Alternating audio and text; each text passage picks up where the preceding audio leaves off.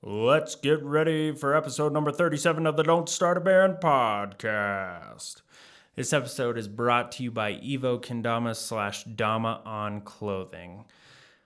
Uh, for starters, if you don't know what a kendama is, I suggest you Google it or you YouTube it or Instagram it or Facebook it or just think about it. It's a skill toy with cups and a ball and a spike, and it's super cool.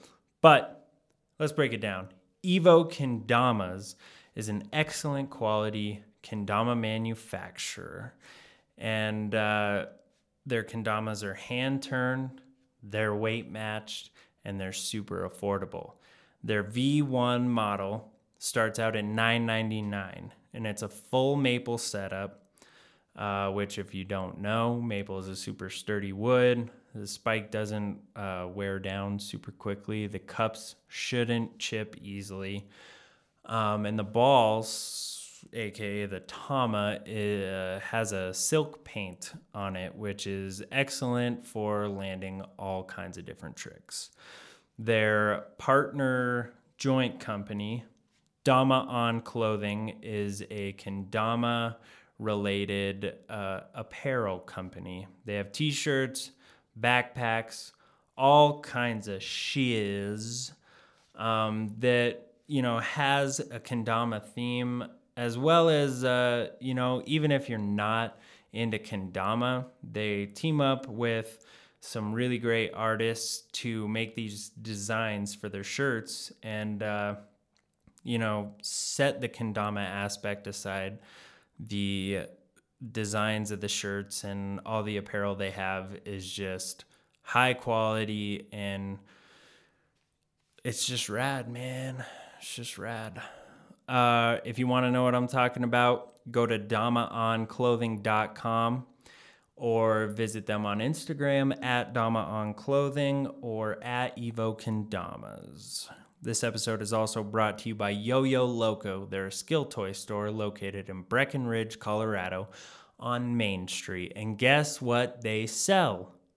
Yo yos as well as kendamas, baby. Uh, yeah, they also sell all kinds of skill toys, um, as well as this the you know the moon sand that doesn't stick to your hands, doesn't make a mess. Uh, super cool, all kinds of different colors.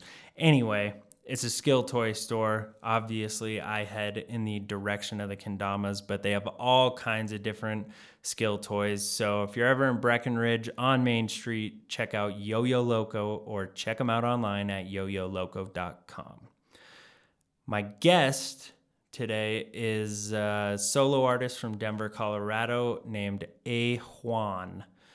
Uh, he named it that for a specific reason, which you will find out. Um, but A. Juan, aka AJ, uh, he's a he's a solo artist. He makes all the music. He is a shredding guitar player and uh, he's relatively relatively new to this. He's got a music video and a single called "Wannabe," and uh, he's just a super cool guy. And him and I had a great conversation. We got super deep on some uh, you know really heartfelt aspects, which I know that some of the guests, as well as myself, dance around these serious topics sometimes, but I feel like they're really relatable and people myself included like to hear you know the stories about what the music's about and uh, about the musician. So uh, yeah make sure that you don't start a band unless you've heard episode number 37 of the don't start a band podcast with a. Juan. Cue the music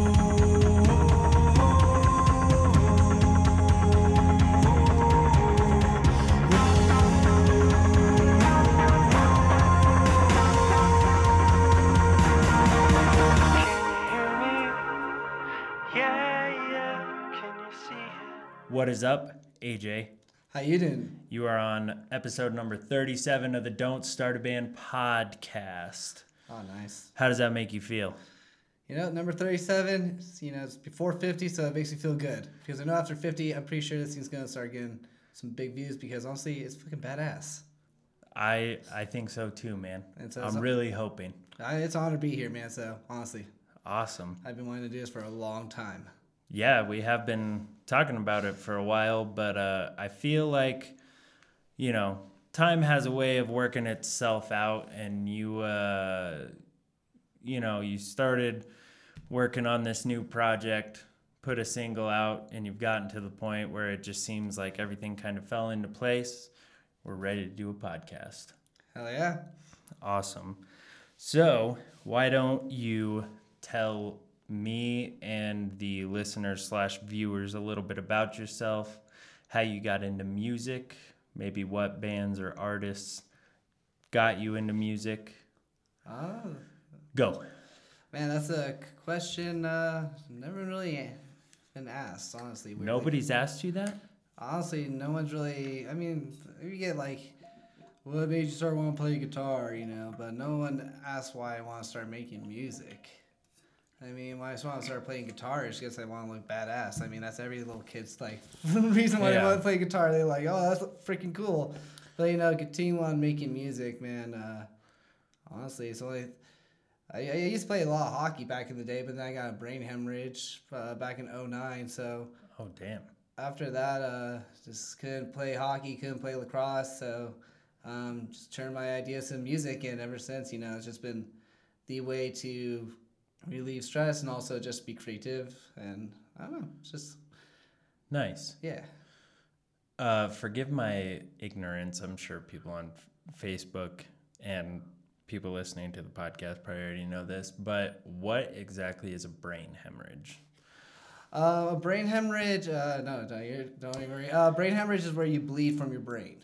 Um, Was that caused by hockey or lacrosse, or just it was caused by my first warp tour. oh shit?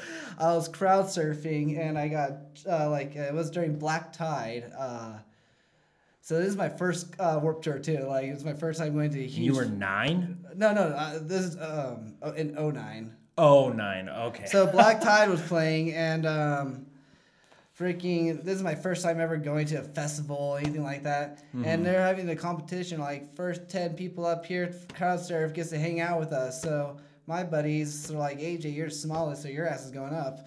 And so you know they toss me up. There's too many people crowd surfing, so security guards didn't catch me, and I uh, you know whoop, landed right on my noggin and uh, I bled three different places and on my brain and um, uh, what was I gonna say? it's uh it's done some damage, but nothing like too too bad. But um, luckily we alive because only Yeah. thirty percent of people live through those. So yeah, Dude, I'm glad you're alive. so yeah. And uh, you know, Let maybe being a professional hockey player just wasn't for you. Definitely not, not anymore after that. So honestly, I like making music. It's uh, I like watching hockey just because. I mean, honestly, I couldn't take on those guys. They're too fucking huge. Look how small I am. well any other sport like i respect it i respect like the exercise and the work they have to put into it but i just i can't watch it all the breaks in football like it's fun to go to live games but like hockey's probably the only one i can watch on tv just because it's so like fast paced keeps you going they hit each other like There's no it's just fucking commercials. Every, Yeah. yeah. I love watching hockey. Hell yeah. But uh there wasn't like a defining moment that you remember like Well, I'm going to start playing music. Cuz clearly it was something beyond just like the kid who goes, "Hey, mom and dad, I want a Gibson SG for Christmas." Um, there was a real big defining moment. Um, Not that been- there's anything wrong with Gibson SGs. Um, but uh, Just in case they want to sponsor the podcast. let's see. But um, literally, there was an exact moment I really, really remember. I mean, this is going to get a little bit deep, but honestly, I don't really care. I'm a pretty open book type of dude. We've had Um, some deep podcasts. So uh, hell yeah, honestly, deeper the better, right? And you know what? People are very supportive and receptive to it. Thankfully, I don't have a lot of trolls following my shit. So, uh, you know, I appreciate people telling me their stories. So, Hell yeah. Well, if there's a troll, feel free to make a meme of me. Just go to my uh, music video. But anyways, um, the moment that really defined me playing music, um, I was already playing guitar for years. I already graduated high school. Um, I was just moving back from my freshman year up in college from Boulder, and I went um, drinking.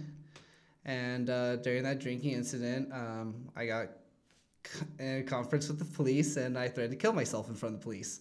And uh, I got put on a 72 hour hold. When I got released from that 72 hour hold, this is where it actually all happened. Um, my uh, uncle, who persuaded my mom to buy me a guitar when I was a little boy, um, you know, he's always like, AJ has such long fingers and he really talks like this. I'm not joking. Yeah. But he's like, hey, uh, get AJ a guitar. He has long fingers. So my mom got me a guitar. Well, this uncle's also my family f- practitioner. So when I got out of the Okay. suicide uh, watch, you know, 30, 72 hour hold, um, I had to go see him. And, you know, he knew what happened. And he knew I just finished my freshman year up in college. And you know what that, that dude said? He said, if you're unhappy going to school, then quit school and follow music. And this guy is a freaking doctor. Yeah. And he, he, you know, he's telling me this. So at that moment, I decided, I mean, I'm still going to go to school just because I need a degree. Um, Yeah. Just to get, you know, I don't know, just still getting one. But um, Because you're smarter than me. That's why. Don't know, man. I put myself through debt. That's not smart. uh, but uh, after that, though, I really decided that no matter what comes into my life, I will somehow keep pursuing music. I mean, unfortunately, uh, two months ago, uh, Under Armour guys decided to part to part with me. I just Yeah. uh, keep keep going, Yeah. and you know, nothing against them, and you know, honestly, with them doing that, honestly, it let me kind of set me free because Yeah. I was honestly wanting to quit from there for a bit. Well, you were playing bass in that band, right? Yes. Okay. And So- that's not your main instrument. You're a guitar player that was playing bass. Exactly. So, um, yeah, I wasn't really too happy playing bass, and you know, I think when it came to writing difference, we had quite a bit of few writing differences. So um, that led to tension, um, but that you know that's typical. Yeah. So, but I was wanting to quit for a couple months. Um, I think they saw that in me, and I'm honestly glad they kind of took the step to kick me out because otherwise I'll probably be sitting there like debating to go because I'm Yeah. like, I, I don't know. It's hard for me to make the jump sometimes, It's hard to have that conversation with bandmates. and also it's just like I still miss playing the stage. I think that's the biggest thing right now with uh, Under Armour's me being out of Under Armour's guys is I miss playing shows, but. Honestly, I gotta thank them though for letting me go because now they kind of just, if you would, set me free. Now Yeah. I've never been not in a band since I've been in high school, so this is the first time I actually just jammed out by myself. Yeah. So it's not too bad. Yeah. So that's that's basically how uh now how do you pronounce this project slash band? Uh, A-Juan. A Juan. Yep, you know, like you got A1 steak sauce, you got A1 shred sauce. oh, that is badass. That's damn. All right. I was really looking forward to that expect or that explanation, and you did not let me down. yeah, I mean, my name's Anthony, so, and then my middle name is Juan. So, and then when uh, I turned, I got the idea of A. Juan. I, I got the a- idea of A Juan from my ex sister in law when I turned 21. She was like, A Juan is turned 20 Juan. I was like, ah. Damn. So uh, that's Where does the J A at the end come from? what was that? On your Instagram, it's like the Oh, A Ja. one. Yeah. Back when I used to party a lot and do a lot of dumb things. Uh, You were Rastafarian. Oh, I still I still smoke a lot of weed, but but I used uh, back when I used to drink and do a lot of you know other things. Um, my friends would call me Jaw when I was fucked up, so J A Jaw. So instead Oh, of A J J A. So Oh, okay. and that was my alter ego. So they said that because when I got fucked up, dude, I'm like I get I I'm pretty normal, dude. But when I Yeah. get fucked up, dude, I get super sociable and I I do dumb things. I'm pretty sure that's like a, you know, a requirement of getting fucked up. Like if you're gonna get fucked up, you might as well just use that. Uh, what do they call it? Alcohol is like a fake confidence. Or, ego boost, yeah. yeah, something like that. You might as well just fucking blast off. It's kind of a allusion. Do some DMT. Dude, I mean, it sounds like a life altering time, but I just, for some reason, I'm afraid I wouldn't come back. it's, it's fun. I, do you think, does that happen where like people smoke DMT and then they're just like stuck? Um, no. I mean, I've I dabbled with that a few times. Sorry, mom, if you ever watch this. It's okay, mom. Um, but I dabbled with it a few times. Um, I don't think you get stuck, but when you come back, you're not yourself. Yeah. I will definitely say that. Like, you'll have something happen to you. I don't know if it's like you have a bad trip and you freak the fuck out. Mm-hmm. I had plenty of those. Um, but then, or it could be something significant where you're building the universe, like me. Yeah. That's when you told me that story that like that is one of my favorite stories that someone's like ever told me in regards to uh you know DMT or anything like that like it just like it was very poetic and like if you don't turn that into something like visual art like maybe an album cover I don't know Oh shit, that's actually not bad. Fuck. that'd be fucking tight right building the universe right. You know already the credentials for the album cover idea. Hell yeah. But uh yeah, I just uh there's certain things that I'll stick with and uh you know, people who are more confident like people at uh you know, Dead and Company shows, they're very open to smoking lots of DMT. Oh yeah. There was a girl walking around with a sign that just said uh, need DMT question mark. It was like a little, almost like a homeless person sign, but it just said need DMT question mark. I was just like, I don't think anyone really needs DMT, Oh no. but you're definitely gonna make a lot of money today, lady. Yeah, I mean, let's go on record. I'll support, uh, support the use of drugs. I mean, if you're gonna do them, do them safely. But uh, yeah, dude, it's been a while since I've done anything. yeah, Uh, yeah, since uh, I think I told you, you knew I went to rehab uh, over a year ago. yeah, we talked about that. That was fun. That was a good time.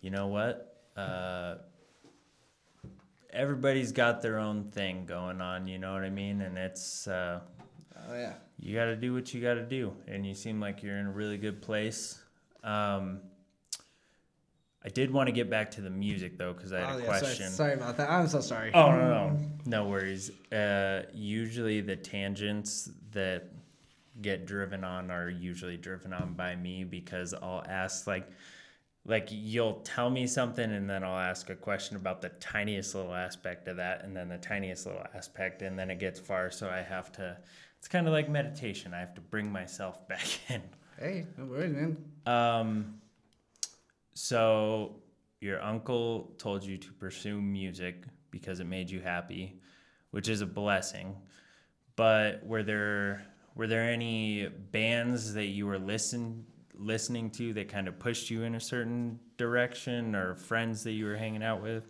Um, definitely. Um, I would start saying the band that made me want to start playing music was Slipknot. I remember uh, seeing this cute girl like sixth grade have a Slipknot shirt, and she was hanging out with all the eighth graders. I was like, "Who the fuck is Slipknot?" So you know, go home. YouTube just was you know coming up, so check out Slipknot. I was like, "Holy fuck, this is demented." And so I was like, "All right, I like these guys." And then something about the guitars and everything really made me interested. Honestly, I wanted to be a vocalist at first. Oh really Yeah, I did choir for about six years back in elementary school, and then I always liked singing, and I always thought Corey Taylor was like the coolest dude ever. And Yeah. so I wanted to get into music, and then that's when I asked my mom for a guitar, and then got a guitar. But then, honestly, going down the road, my inspirations got heavier and heavier. Yeah. Um, got into As I Lay Dying, and then Parkway Drive. I think Parkway Drive is probably one of the biggest.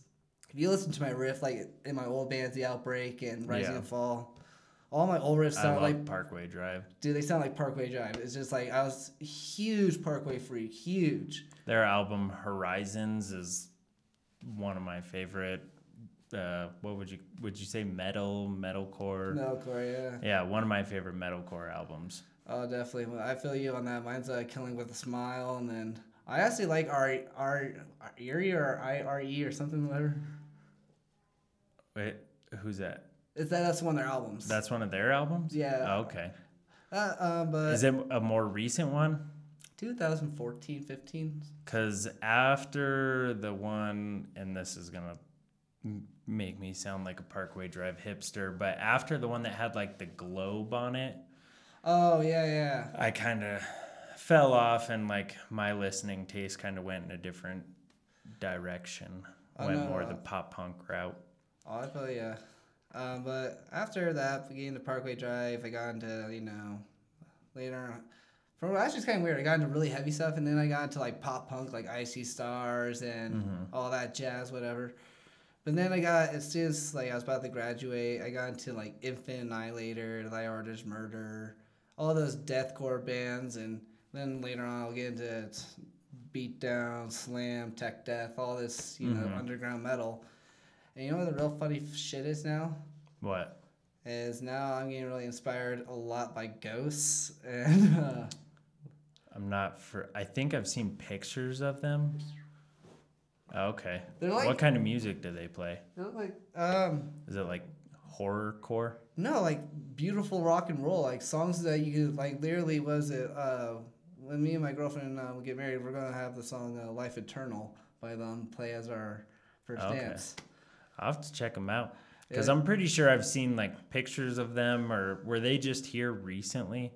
Oh yeah, they're here just back in. October. That's where yeah. Okay, because I'm I feel like I saw like a prelude press, uh, you know, photo thing from their show. Yep. So I don't know. Now lately, it's just getting to like lighter rock, um, more.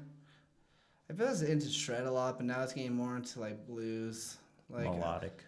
Dude, like on my way here, I was listening to Chet Atkins. Like, talked to me a year ago. I was said, "Fuck that dude." Yeah, So that's how I felt about the Grateful Dead, and I get from my friends and a lot of people in my inner circle when I bring up the Grateful Dead, I get a lot of eye rolls, a lot of ugh.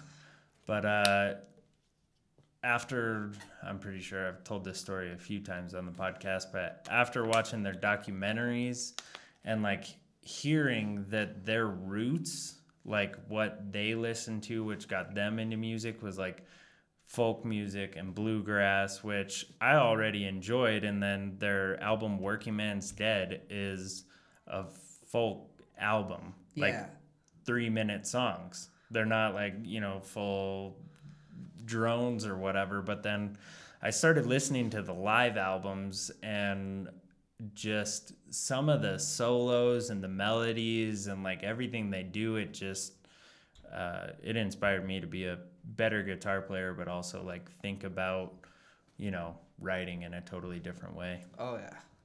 So, yeah, man, I I don't judge anybody on what they listen to. I mean, either. It's actually kind of funny. Uh, we were speaking about DMT and talking about Grateful Dead. Uh, the first time I ever did it, I don't know if you remember. Uh, hopefully, this doesn't throw him on the bus. But Connor, he had a long blonde hair. The manager. Connor. Yeah, it's been it's been a while since he worked there, but anyways, first time he did a DMT, he uh, I was listening to the Grateful Dead dude, and I was just like, oh wow, this is amazing, man. and then afterwards, uh, I was I'm like, do I like the Grateful Dead a little bit now? Oh man, I guess I like this stuff. It's kind of weird how like one moment could change it. Like with country, I used to fucking hate country, but then I DJ'd a wedding over the summer, and it was all country wedding, and they played made me play country only. I'm talking about from start to fucking finish, country only. Was it like new country? um, every type of country I ever freaking heard. Uh, Like Johnny Cash all the way up to Sam Hunt? Oh, I mean, dude, you're asking wrong, dude, about country names, but I thought you said you loved country now. know, it was no, your no. favorite music. oh yeah, You you said I only listen to country now, and I was like, "What country?" And you're like, "Every country artist you've ever heard of." it's you know exactly. That's what you said. It's on the record. People heard it. dude. All right, all right, I'm sorry. That's Only okay. country core. country core.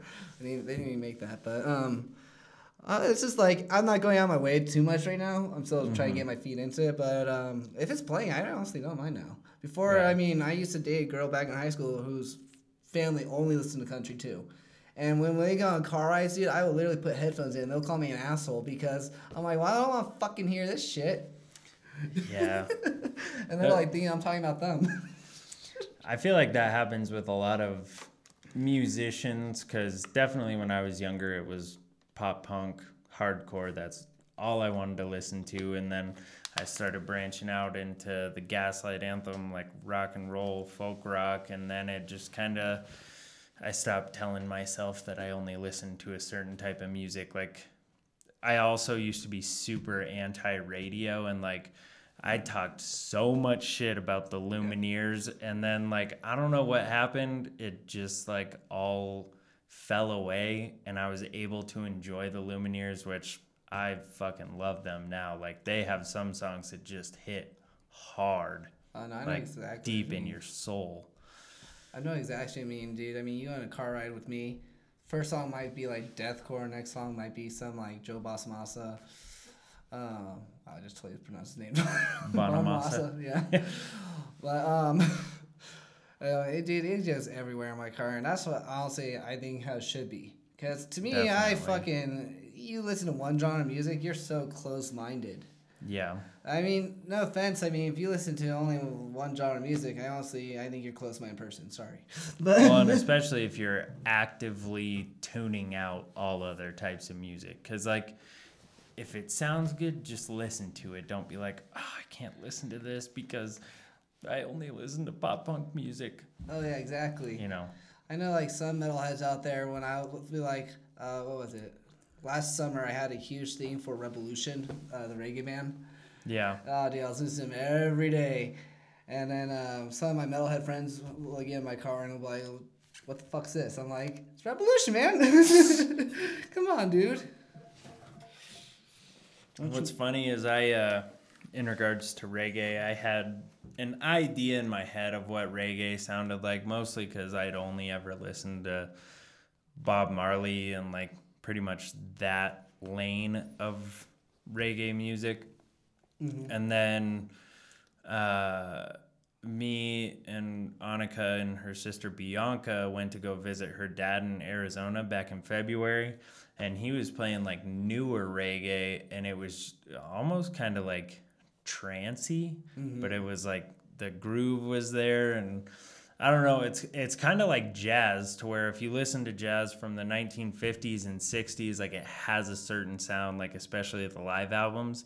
And then when you listen to it now with the professional recordings, and like you can hear the kick drum really well, and like electric guitars and stuff, it almost is like it throws you off a little bit, but it, you know, Oh, dude, I feel like jazz, um, reggae, and funk. They, I those- fucking love jazz. I feel like I mean they don't all go together, but I feel like personally you could throw a show on with those three and it'd be a fine show. Yeah, like it's not like you know you grab a pop punk band and you grab like a death Yeah. metal band and throw them in one show. I mean that's just asking for a little trouble.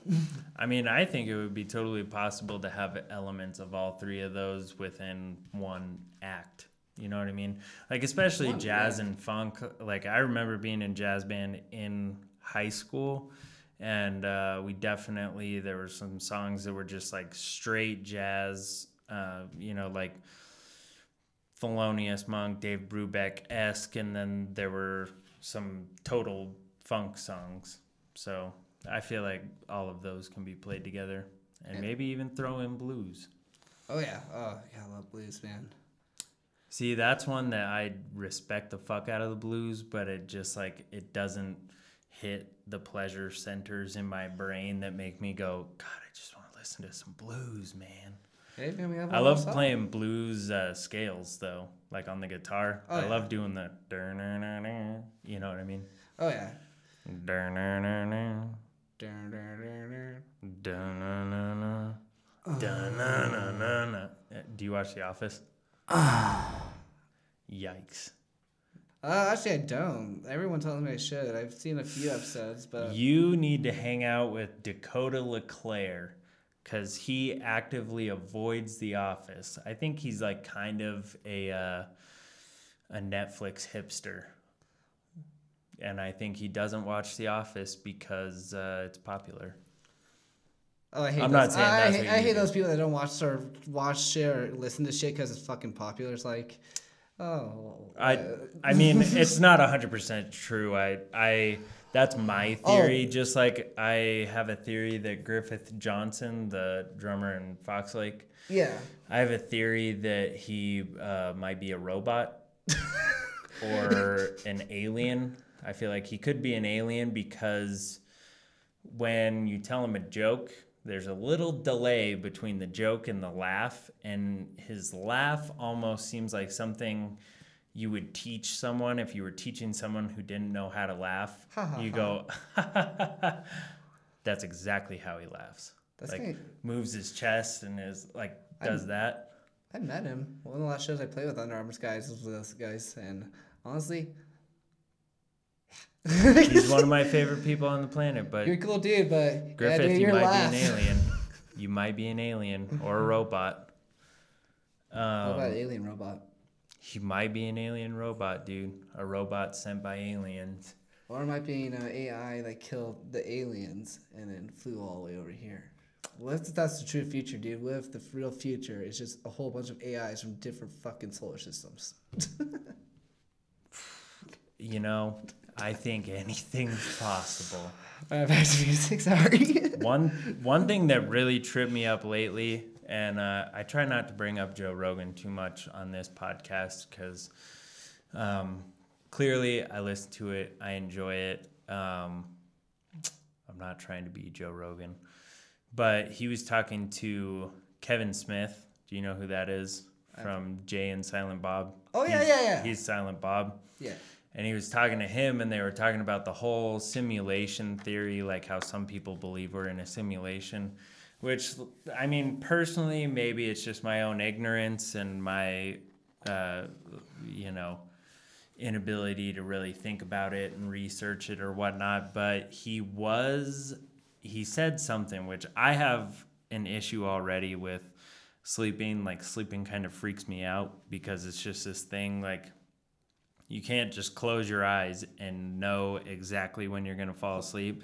And then like 8 hours goes by like you blink your eyes and then you wake up again. And in that meantime a whole 8 hours the world never stopped. Time never stopped. Like shit kept going for 8 hours in your blink of an eye. Freaks me the fuck out. But uh, they were talking on the podcast and he was like what if we've never actually slept? You just you have this programmed idea this simulated idea that tells you you slept and now you're in this moment i don't know it's I, it's Friday and it's been a long week, so my ability to pontificate and go super deep on conspiracies is a little Gary, this is one you don't have to go on conspiracy, man. This is just straight up fact. Uh, you know Corey that worked in drums from Pretty Lights, uh, the original drummer. I believe so. um, what was it? So he was telling me about some of his tour experiences with, uh, when Pretty Lights first started. Why did he leave that gig? Uh, apparently, I don't know what the main dude is. He apparently turned down a heroin addict, became a douche. The main dude in the band? Yeah, Pretty Lights, yeah. But anyway, uh, so uh, apparently though he said this, this is the funniest thing ever talking about sleep. Um, he said it's cool being a rock star with a tour bus because it's like you're tel- uh, you can teleport. You're drunk in fucking Memphis, and next thing you know, you wake up and you're in New York. It's like you just teleported there. It's like, Yeah. fuck, dude, you're kind of right, man. You have teleportation skills. Yeah, it's that whole sleeping in a van and you know uh, driving through the night thing. It's a it's a fucking trip because like during the day when you're making a road trip, like you're seeing all the road signs or you're like paying attention to like welcome to this state, blah blah blah blah. But like when you're in the middle of the night and you're just going by GPS, it's just like road and that's it. oh yeah. But uh, if you could have one superpower, what would it be? Mine's teleportation, hundred percent. But uh, what would you pick? God damn you, dude. That's mine.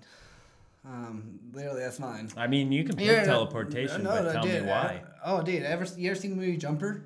yes, Oh my god! that looks like a very violent teleportation, though. You just like kind of you know, Oh, but snap dude, you into. could grab stuff and bring it with you, man. That's what's up. I know, dude. I, I think mean- about robbing banks a lot. Dude, honestly, I didn't think about that. You know, I thought of, I um, I thought if I ever had a chance to teleport, I want to rob places. I want to do that. I'll just find out what celebrities are on tour and go stay the fuck in their place. And That'd be fucking tight. like But- you know, every different night it's a different celebrity's house. Like you know, this night I'm staying at Justin Bieber's. Fuck it, tomorrow I'm going to Post Malone's. Damn. They'd have like wanted signs all around like Beverly Hills and Hollywood. Like, this dude, we're on the lookout for him. Somehow he gets inside the houses. No idea how. Oh, dude, I wouldn't steal anything. I'll just literally just like sleep in their bed. Okay, I will steal like their clothing, but that's it. I'll be like, oh wow, Gucci, sweet. you would wear Gucci? You like Gucci? Uh, no, actually, I don't have anything really that fancy. Uh, I don't. You're not a fashion guy? Oh God, no. No. I have I have my little things that I like like streetwear brands or something of the sort. I know Dakota that Johnny Cupcakes isn't exactly streetwear, but I like Johnny Cupcakes. This this little brand right here. Oh, that's what it is. Yeah. I learned about it from the Gaslight Anthem, but uh, there's old videos back in the day of Jeremy from A Day to Remember wearing Johnny Cupcakes, the Pierce the Veil guys, because he used to go on Warped Tour and he'd like just give his shirts to the bands to like promote it and uh, basically wear it for free, like an influencer marketing thing. Oh yeah, that's So, smart. um, tell me about a Juan shred sauce. What was the process like going into it? You've left Under Auburn Skies guys amicably, and now you are going into this endeavor. Like, did you try and look for another band, or were you like, it is time, I'm gonna make the music I wanna make? I Um, know what I wanna sound like. For a while, um, even when I was in the outbreak, I just kind of wanted to do a solo thing. Uh, What happened to the outbreak, by the way? Because you guys, uh, that was a pretty successful band. Yeah, Um, so or you guys did I think all it's, I think it's this one right. I think you're probably right. Um, the For outbreak. those of you just listening, the microphone stand was on the fritz. Um, the outbreak, though, man. So what happened with that is, uh, first of all, um, Taylor Paris left, and so we were out without bass player for a bit. Um, so that was a little bit, you know. I mean, the bass player is not the craziest thing, but you know, once you lose a member, it's, things kind of, you know, s- slow down or speed up. That's Yeah. what happens when you get uh, when a member leaves or quits Definitely. it slows down or speeds up. So unfortunately, with us, it starts slowing down. But then we try speeding it up. We, we recorded an album. We got it all pressed and ready. It's still not out. Um, and um reason why it's not out, as soon as we were about to release it, um, Adam he uh, joined the Anchor. okay. And so, um, I mean, I have no problem with that, dude. Fuck. I wish I could join the anchor. but um, so after he joined the anchor, dude, it, we were looking for a drummer, and drummers in Colorado are so scarce. I swear to God. But at least the ones that want to play de- like technical death metal. Yeah, you need a talented drummer, Exactly, and Adam. or a, a that's that's like a niche drummer. You know what I mean? Like, there's drummers who dabble in a bunch of different styles, but like you have to be committed to playing technical metal. oh, exactly. That shit's not easy. And uh, and dude, Adam didn't leave it easy for someone to come in. Like honestly, if you listen to all the it- well, I do plan to release the last Outbreaks album one day. Mm-hmm. Um, I actually just met up with our old vocalist Steven. Recorded with Taylor Hahn, yes. Yeah, it was recorded with Taylor Hahn, Hell so it's it's a really fucking amazing album, dude. I mean, honestly, I'm more proud of that album than my single. Um, cause Dude, don't say that. Oh, okay, they're about the same. It's just uh, the album, uh, dude. It just like, I think that's when um, a lot of us were really matured in our writing, and we were together, you know, like two or three years then, and so we were able to get the chemistry going. And it's just unfortunately after Adam left, uh, we really could not find a drummer that could fulfill his. I mean, dude, he was super technical. If you listen to all those instruments, like I was saying, he his is the most technical, and he left a huge, you know, shoe to fill. Yeah. And so, unfortunately, that no one could was able to really fulfill that. We didn't find anyone. We found one dude. Well, I'm gonna say we didn't find anyone. We found one dude, but unfortunately, he wasn't too interested as much as we were. Mm-hmm. And so, with that happening, unfortunately, just just died off slowly but surely. Do you feel like where you're at? I know we talked about, you know, how things kind of fall into place at the right time. Do you feel like this was the right time for you to start doing solo stuff? Like after the outbreak, do you think you would have been ready to take on this endeavor? Oh God, no. Um, I've been been wanting to do it for a while. I used to have a home studio. Um, I'm like on a real positivity kick today. I don't know what it is. Oh yeah, I'm liking it. uh, let's see. So I used it's kind of funny because I've done one interview before, or interview podcasting. Um, But it wasn't as good as this, right? oh hell no, it was with Justin Purvis. hell no. Oh Josh, Justin's gonna hear this. Sorry, Justin. It's just this one's about me. The other one's about Toss and Tides. Anyways, I was doing an interview with Toss and Tides with Justin. Second place is cool too, dude. I was doing an interview with uh, Justin Purvis for Toss and Tides, and then a couple of years later, I actually see this dude. And I saw him in my home studio, and now a couple years later, after that, I'm working with the motherfucker. Damn. so, but um, but yeah, I've been I tried before, but I really wasn't good at it. I didn't push myself. I thought, you know, I'll just be a guitarist, and uh, then honestly, after playing so many people, I finally got the confidence. I think I got the confidence mostly. Ah, man, dude. After probably got out of rehab, I kind of saw that you know I gotta be, I gotta love myself because Yeah. that's. I mean, when you go into drug addiction, I mean, you're a recovering addict, aren't you?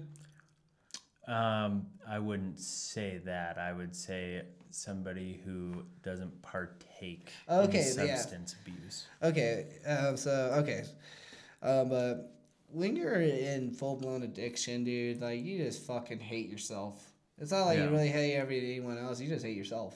And so, um, you know, going to uh, ther- uh, rehab really made me have to look at myself in the eyes, see what problems I had in the past, what you know, things I can actually control, things I can't control Yeah. and that's when I started finally, you know, having faith in myself. And so this year has been uh, long. I wouldn't say long. It's actually been a pretty damn good year. Yeah. Um, but You do seem like obviously I didn't know that you were going through all of this beforehand.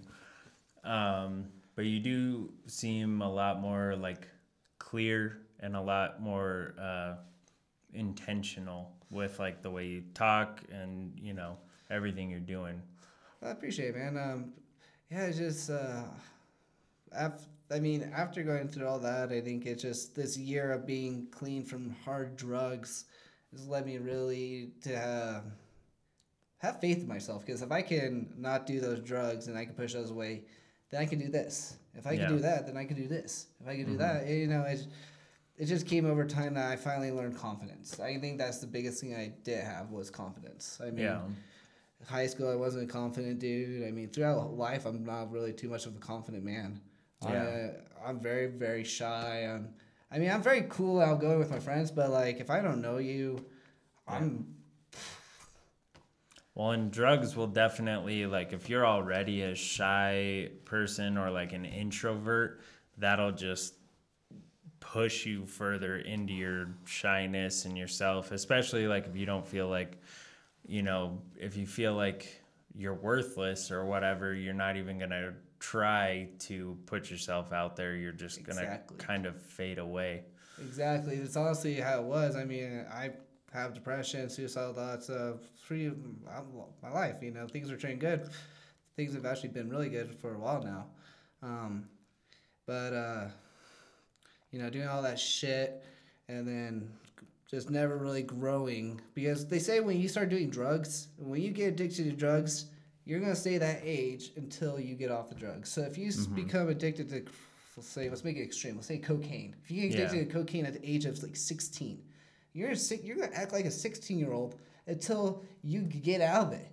And that's because your mind is on a substance locked with its uh, with releasing dopamine at a certain level. It's at this age point. Yeah. So it, it controls itself to be like that. So Well, and you're constantly chasing that one that one high or whatever that you got at that age. So you want to try and get yourself back to that uh, mental spot. Exactly, you're not growing in life. Yeah. So it's just like um, I think after high school, I I didn't grow Mm-hmm. because in high school I was a very smart, very uh, well a student.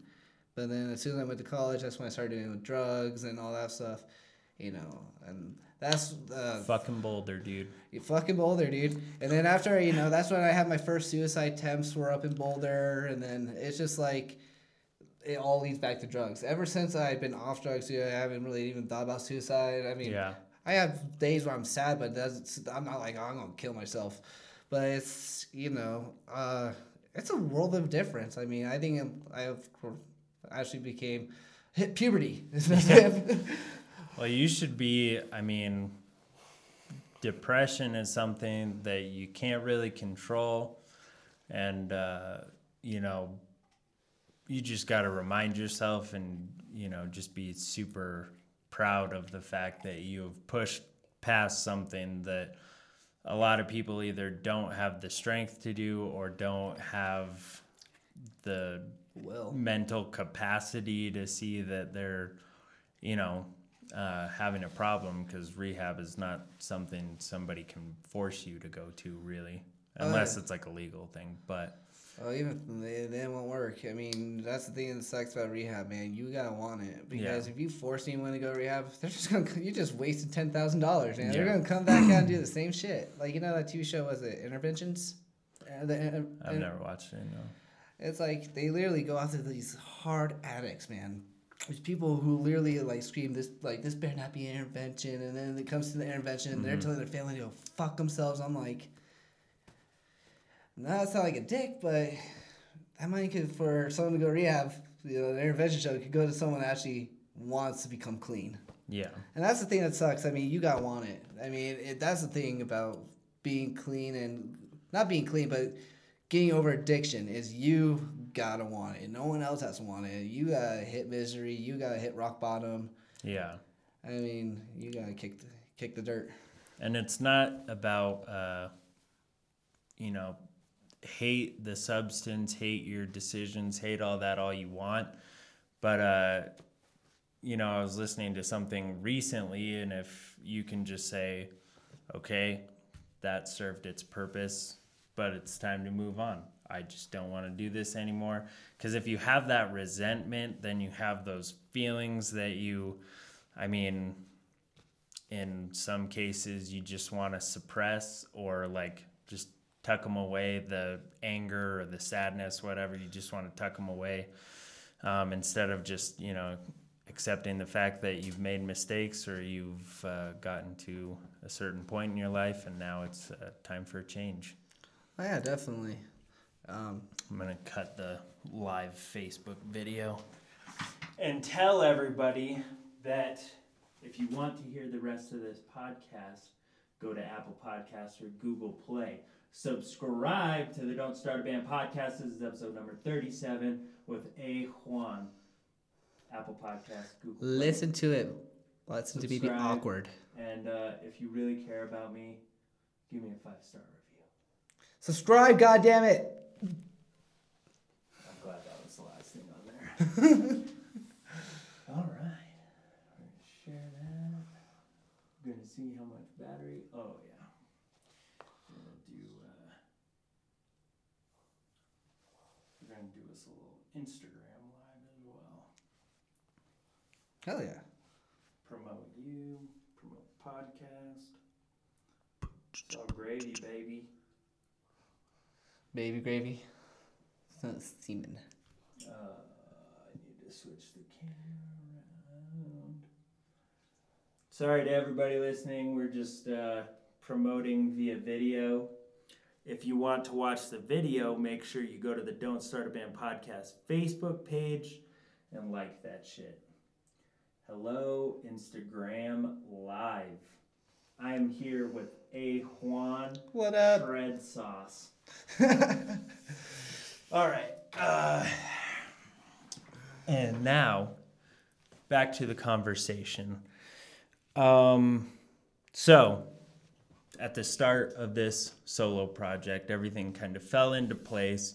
You fell into a spot mentally, physically, where it was time to really um, go all in on something, and you definitely did with this new project. So, uh, walk me through how it started. Did you just kind of start noodling, or did you, um, you know, how did it all come about?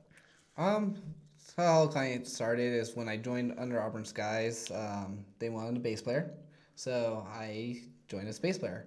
But I'm mostly a guitarist, so I was still writing a whole bunch of riffs, and so you know that's when I finally said, "Fuck it, I'm gonna start you know my own thing, um, put these riffs to use."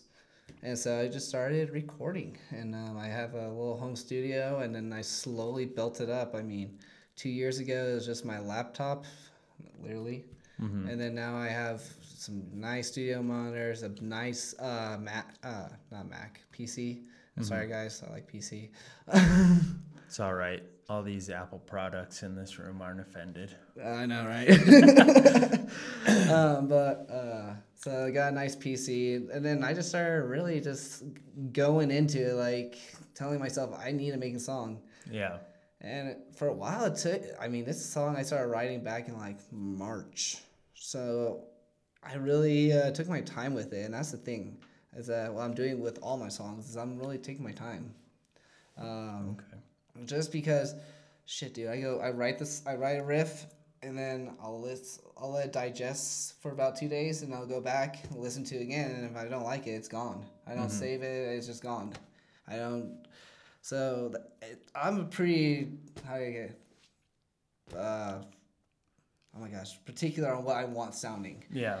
Because if even if one thing i don't like is in there i'm going to throw it most of it away I get that 100%. Like when I have that initial idea that I get stoked on, I have to record that immediately because if I, you know, mull it over and think about it for a day or two, I'm either going to overthink and tell myself why that song is going to suck or it just I don't have that feeling when I go back to it so I record that initial thing that I'm stoked on cuz like if I'm stoked on it and I'm loving it and it's it's giving me that energy then in turn it might give that to the people listening to it.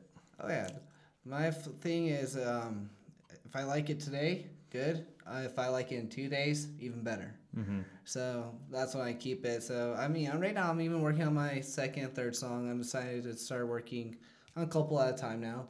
Okay. Um, Did you have a specific like genre in mind when you started this or you're just like I'm going to start playing and see what comes out? uh, dude, this is what I, I'm excited to say. Um, A A Juan is every genre possible. Uh, like my Hell first song is an instrumental shred. Mhm. Or wannabe shred song, aka the song. Wannabe. That's why the song's called wannabe. It's Hell a yeah. wannabe shred song. and so, um, but my next one is gonna be like an alternative rock song. Okay. Um, Still going to be instrumental or is there going no, to be vocals? No, I'll be singing and screaming. That's what I'm Oh, actually okay. nervous to do. Uh, that'll be the first time I'll be tracking my vocals ever. Ever? Yeah, so we'll see how that goes. Um, Hell yeah. But then after that, my next song, uh, the the third song is um, a really brutal death metal song, and then after that, I don't know, maybe you know some sad boy shit. Why not? and that's okay not to know. You should try some sad boy partial shred. Dude, that's what I'm saying. You know, was it? Uh, oh my gosh, where's this? Suicide Boys. They have an album out, like this little EP, where it has like guitar and death metal riffs. But dude, they fucking suck at screaming. Suicide Boys. If you ever watch this, dude, you guys suck. I'm sorry to say. I'm speaking on my behalf, not this channel, also. So I mean, if you want to be on the podcast, cool. I'm not sure who you are. Are they rappers? Suicide Boys, What are they? they're sad boy rappers. Okay. You know. I wanted to ask you, uh, well, I got it written down in my notes. I'll ask you after this, but let's continue this conversation of uh, of genres. It's very cool how you're just doing what you want to do, whatever comes out, because that is the truest form of expression. You're honestly expressing yourself instead of forcing yourself to do something because you picked a genre, so you have to stick with that genre, you know? Oh yeah, see that's the one thing I hate. That's one thing I definitely had though with the problem with being a band, you know, to start a band, you know, Mm-hmm. is once you got first find dudes that like similar music, and then after that you, whatever amount of dudes you have, you have to determine the genre. Mm-hmm. I mean, you don't really have to determine a genre, but if you don't, it's gonna be a little bit harder to start writing start maneuvering around. Yeah. And so you that's a. I think that's one of the hardest things about musicians today. Why there's so many repeats of the same sound. Like every deathcore song sounds saying is starting to sound the same. Yeah. It's because every band's a deathcore band now. They don't want to branch out. Yeah. I f- Well, it seems like there's also not a lot of metalcore bands anymore. Like not as much as there was like 2009 to 2012. holy shit, there's so many. like I know there's like Rosu, Under Auburn Skies, um, on the local level, and then I don't even know what's going on in metalcore as far as uh, you know bigger bands. So I, I I'm so out of the loop. Not uh, intentionally. With, with metalcore, I'm somewhat in it. Um, a little bit, not too much. But you know, I think they're what they're doing nowadays. They're adding a little bit more lights. They're getting a little bit Mm-hmm. lighter. Like the Amity Affliction, they used to be a really good uh, metalcore band, and now they're like rock, like hard rock. I haven't listened to anything recently. I like that album with uh, Chasing Ghosts. Oh, you gotta listen to Misery, man. It's like a whole new level. They start playing. It's like hard. Like what was it? I went to the Sum Forty One Amity Affliction show. Oh, okay. It was so funny because Sum 41 got heavier and the Amity Affliction got lighter. Mm-hmm. Yeah. And it was just like, it was like, well, because, you know, 10 years ago, you ask these two bands to play together. No fucking way. It'll be way too different. I get that for sure. But uh yeah, I mean picking a genre and see that's one thing is you might not even say that this is like a particular band or project. It almost seems like you're more of a composer. Like you're composing these pieces as opposed to being a specific band or artist. You know what I mean? Well, it's kind of funny. Like, you say it like that. Um, this is going to sound so weird because um, A Juan to me is the band. Mm-hmm. Because, you know, my music video, did you see that, the Wannabe music video? I haven't seen the video yet. No, Oh, man, yeah, gotta do that. my bad, dog. Uh, you're all good, dude. Um, but uh, there's multiple me's just Mm-hmm. throughout the whole thing. Um, and I'm gonna keep that going. You know, some people do it and they just do it for one thing, but for me, um, because I have so many nicknames. I have AJ. I have Jaw. I have A1. I have AJ the Barbarian. I have Anthony. Yeah, there's so many. Yeah. I have a lot, a lot of nicknames. So it's just like a lot of people call me a lot of different things, and so I think it's gonna be funny to. A Juan is the band, and then it's composed of many AJs. Ah, okay. Yeah, and so you know, there's the many faces of AJ. and so you know, each AJ is a different. I guess you would uh, different type of music. Like uh, like my first music video, uh, Juanita. Well, Foxy Juanita, me in a dress. Hell yeah. Um, Foxy Juanita is the, a girl, and uh, the reason why is because to me, shred is beautiful, guitar is beautiful. In my next music video, I'm not going to give too much detail, but the, the main AJ is a devil, and he's playing pop rock. Like, you know, rock's the devil's music. Yeah. So each character has his own little different reasoning why they're dressed that way. And each new I mean, each song I have it too is gonna have a music video. I'm lucky to work with uh, Stash Johnson, uh, Travis Cruiser. He works at Guitar Center as well. I'm sure if I saw him, I know who he was. I'd. So he's a big homie of mine. Um, he hooks it up because I help him out with a lot of videos. I mean, he's had like seven videos. I've helped him out in the last year and a half. I just do it for free. Honestly, I just like doing it. So You like film videos? I help him film like he has a camera, and then Oh, also. I star in his videos. Okay. So um, working with him and just honestly doing it because I love doing it. Yeah. Uh, he agreed to help me shoot uh, my music video for free, and um, if I keep on helping him, he's gonna keep helping me. So there's gonna be a lot of music videos still to come from me, uh, especially uh, next year, 2020. I can say you. I can confidently say there's gonna be four music videos coming out next year for through A Juan. Four a Juan music videos. Videos de música. Yeah, so it's uh it's gonna be really awesome. I mean, I'm really trying to push myself and try to get out there. I don't know if I'll ever play a show, but Hey, Dalton's doing it.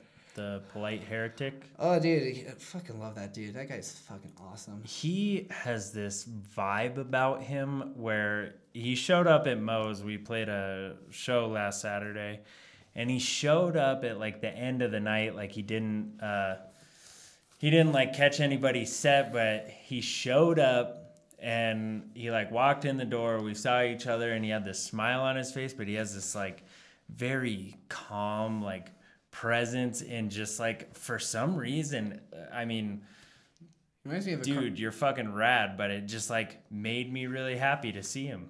dude. He reminds me of a cartoon character, like straight up.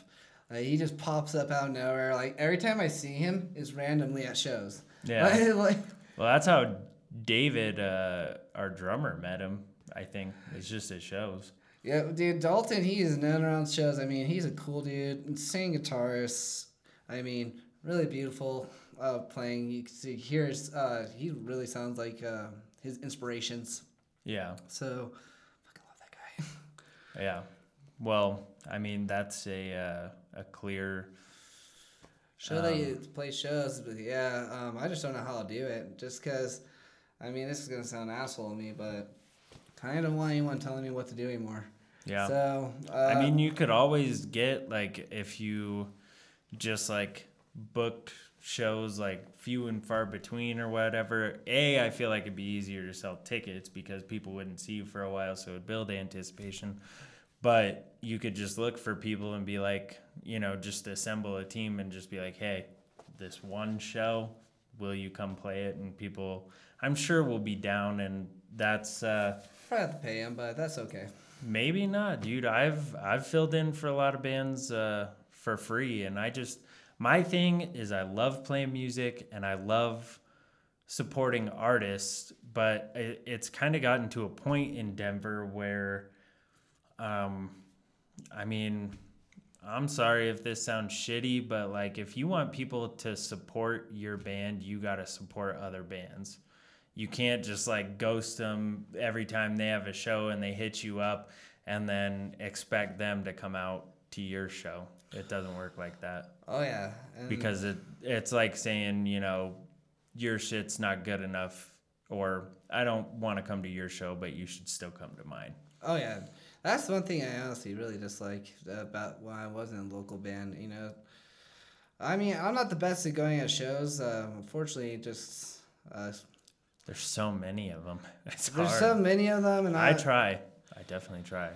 yeah, there's just so many of them, and then I mean, I do have some personal stuff going on. I mean, uh, my girlfriend does have a terminal illness, so sometimes I can't go because I gotta take care of her, or um, you know, now I'm just being an asshole making excuses. But lately, I do want to be go- wanting to go into more. Um, I've been trying. Recently, I went to the Anchors. I'm going to go see uh, what is it? Uh, One Way to Live in Under Auburn Skies on November 30th. I went and saw my nephew's band, Delirious Nebula. Um, holy shit, dude! I gotta tell you about these guys. Yeah. these guys, I saw.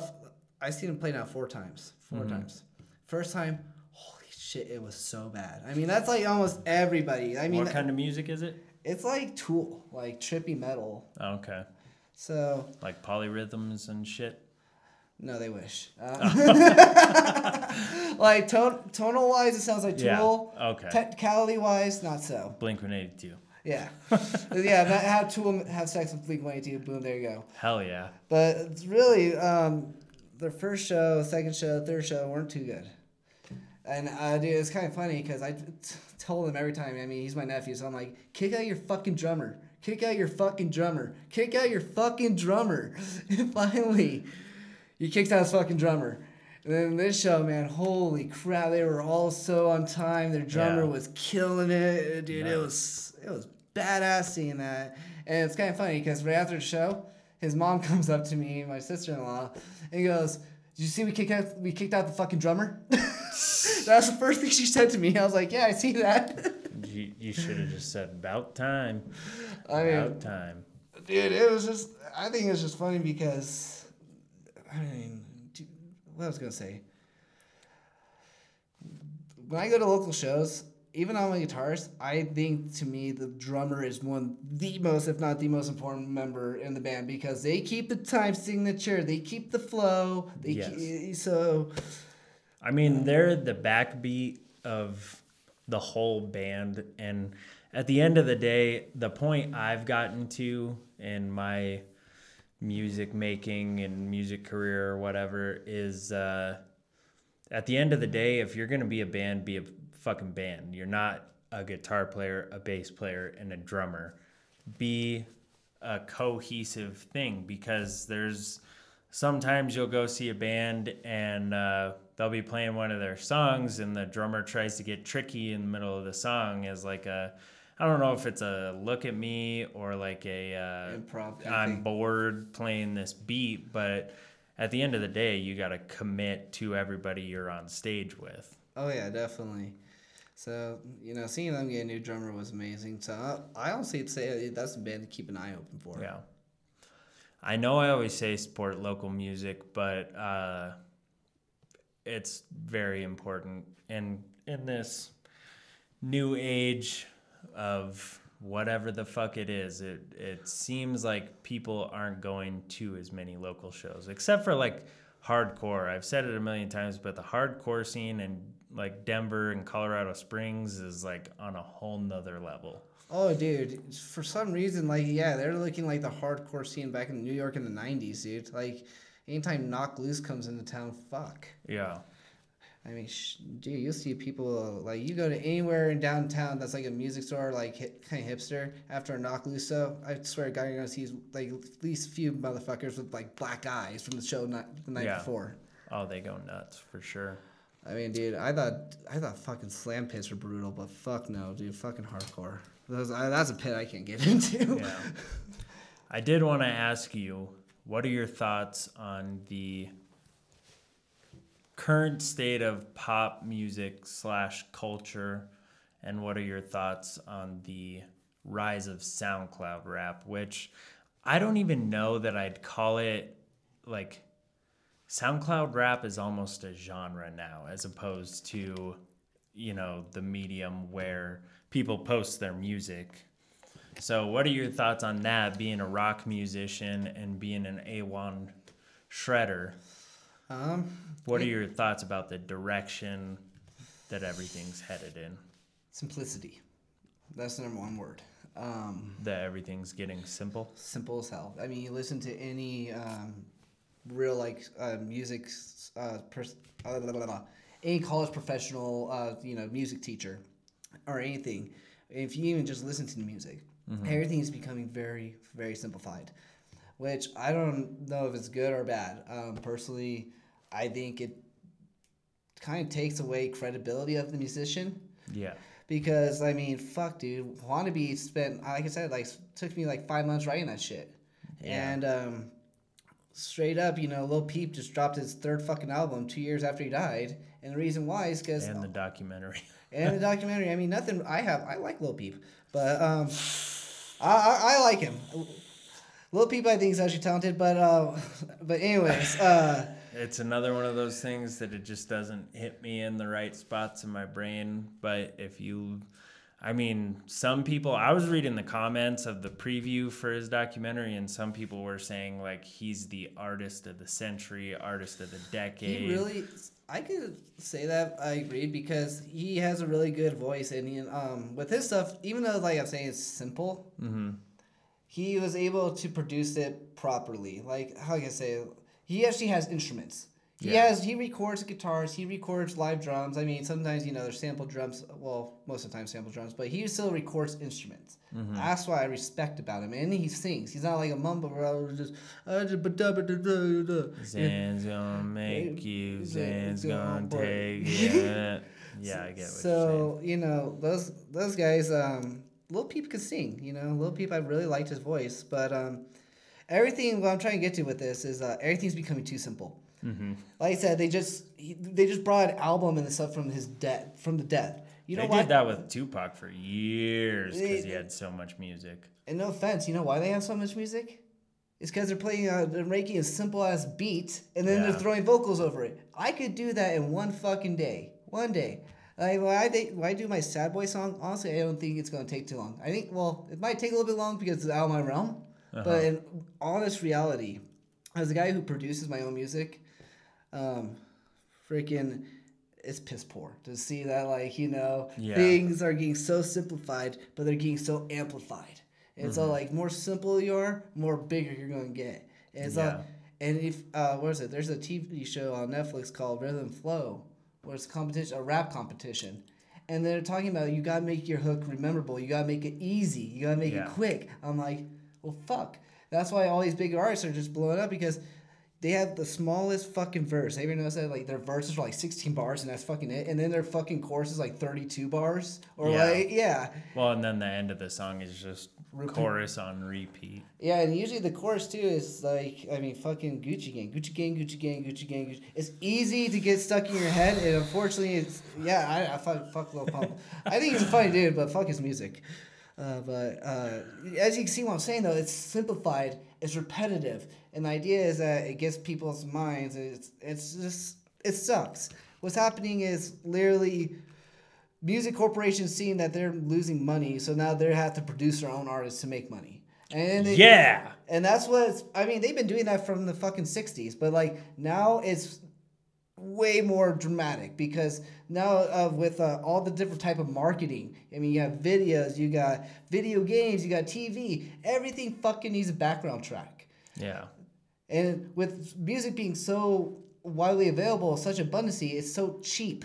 So it's it's so cheap to uh, like sell. So if you're gonna sell it, you have to make sure you sell massive quantities of it. Yeah. And to make massive quantities of it, you gotta have it be like a drug. You gotta get a little bit to them, get them addicted to it, and unfortunately, just keep doing that. You give them one easy line to remember. They get they remember that line, and then you give them another song. They remember that line. They remember, it's just like it just keeps on going. They get fed these lines, and they keep taking them down. You know. Yeah. I've had that exact thought about uh I don't know how much you've experimented with YouTube, especially recently, but they have a thing where you can make a video and there's literally just a huge bank of songs that you can just throw on and it's just like ambient uh, hip hop beats or lo-fi hip hop beats and shit that it just is like like you said it's so just like easy just to throw on in the background and sometimes it almost feels like that's what uh, some of this music is is just background music for a club or for parties or you know what or for youtube videos the thing that worries me though and i want your opinion on this um, you know because we both I hate this. I'm sorry. Okay. Um, we both have, uh, you know, bouts of depression. The thing that worries me is this SoundCloud rap and the popular music seems like it's definitely in a sad slash depressive state. So when it gets amplified and turns into the thing to have anxiety or depression or mental illness. I mean, like, how many mental illness memes do you see a day? Oh, like, so everybody wants to claim one of those. You know, it's kind of sad. And it, it worries me because the more you tell yourself you have anxiety or depression, you can force yourself into not being okay. No, I definitely agree with you 100%, man. Um, to me, uh, where do I start with this? That's just a good, good statement. Well, and that's Well, the problem I have I with a lot of those SoundCloud rappers. I think what's wrong with the world, I think it's more than just SoundCloud rappers. Um, it's the world. Uh, everyone wants to be a victim. Everyone wants their problems heard. Everyone wants fuck your problems. Where here's my problems. yeah. And so, you first got that thing, and then you got, to me, um, a country whose youth is very vulnerable to media. And honestly, but you also have a youth that's very more understanding of what's happening around the world. Yeah. And so I think this is, is I mean, I'm just a conspiracy theorist motherfucker, but I honestly think, uh, you know, they're pushing this music to honestly help create more depression and help make more anxiety.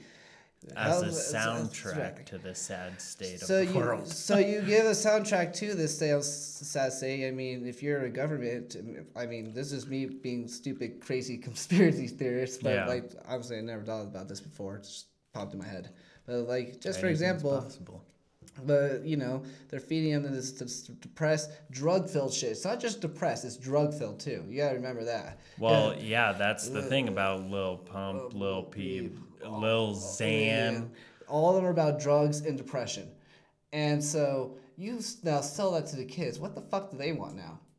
They they want to try so- Xanax. They want to try lean. And then now they're sad. And now Yeah. you're supporting uh, uh, the pharmaceutical companies. Now you're, you're filling a lot of different areas where money is pretty much going down the drain because, I mean, with people finding out uh, better ways to live, stay healthier, you know, less people are using pharmaceuticals now for average average kind of stuff. People are trying to go more, you know, natural. In a tr- way. in a way, yeah. People are trying to go more natural, but so how do you keep them coming back? You feed them s- subliminal messages. I mean, anyone can say there's sh- whatever they want about subliminal messages, just they exist. Yeah. I mean, they're very, very subtle, but I mean, dude, honestly, if I was it? I listened to one Lil Pump song, uh, "Awful Things." That thing, uh, anytime I'm like in really de- depressed mood, I listen to "Awful Things" for some fucking reason, and it like I'm like bother me, oh god. Um, but- Can't say I'm familiar with that one. Oh yeah, but it's a it's just you know I honestly feel like there is literally uh, an agenda for pushing drug-filled depressed songs onto his, our people. It's not just people who feel depressed and that kind of stuff. I mean, there are a lot of depressed artists. I mean, a lot of fucking artists are depressed and have anxiety. I mean, Yeah. a lot do.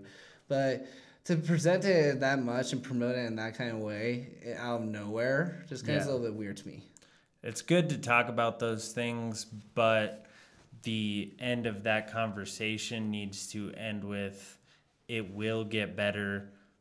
Taking drugs to numb your pain, your thoughts, your whatever isn't the exact solution. I mean, obviously, like, you know, medication for depression and stuff like that, like, I totally believe in it.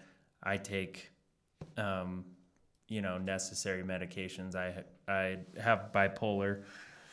Um, so like I believe in those, but trying to numb basically who you are is not the solution. But that's not how the songs that I've heard in that genre end. They don't usually end with that. They end with I've been thinking about killing myself Oh yeah. Oh yeah. which is not i i had this idea uh, a little while ago because i guess there was another person who committed suicide at arapaho and i kind of had this epiphany that it it almost with it being so accessible for everybody to know about it the statistics videos uh, the news facebook all that shit is it almost to an undeveloped easily moldable mind, it seems like a solution.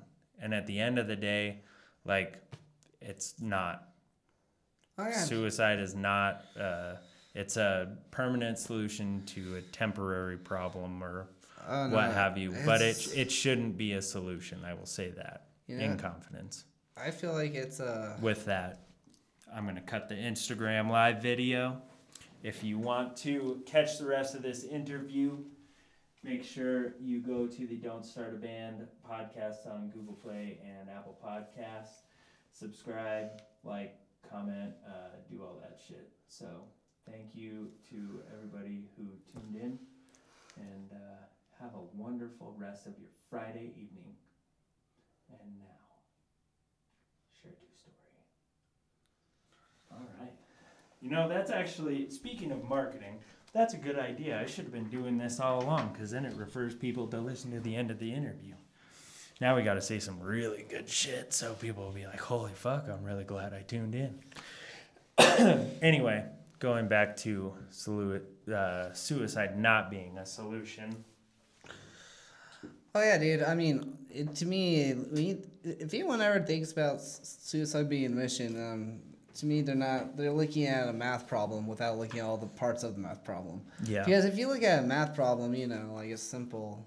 I'm not going to do mathematics on this podcast, but if you look at a problem, you know that there's a lot more to get find x and y than Yeah. it appears to be. Mm-hmm. So when they do that, they they they solve their problem, but they just made all these other problems exist. Yeah, They just- exactly. And that's, I mean, I mean, you one person commits suicide, that could be three people commit suicide from that. I mean, little you know, little Joey kills himself. Mom is depressed now. There's no point for her to live. That was her only kid. Bye bye, mom. I mean, sorry, Yeah. so sorry to sound like so rude on here, but um, insensitive. I mean, I don't mean to, but it's just like it doesn't sound insensitive. It just like, I think we're both very passionate about how unfortunate it is and how it needs to be dealt with in some sort of more productive manner.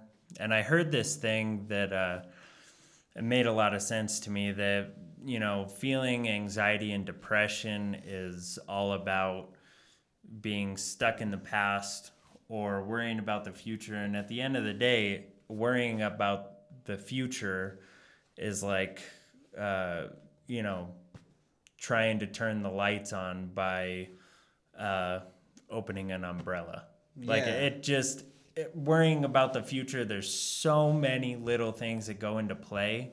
For you to worry about it, it just doesn't even compute because you don't know where you're gonna be, who's gonna be in your life. well, that's why like, You know, like I said, and with uh, with recovery from rehab, what I learned is only worry about things that you can control.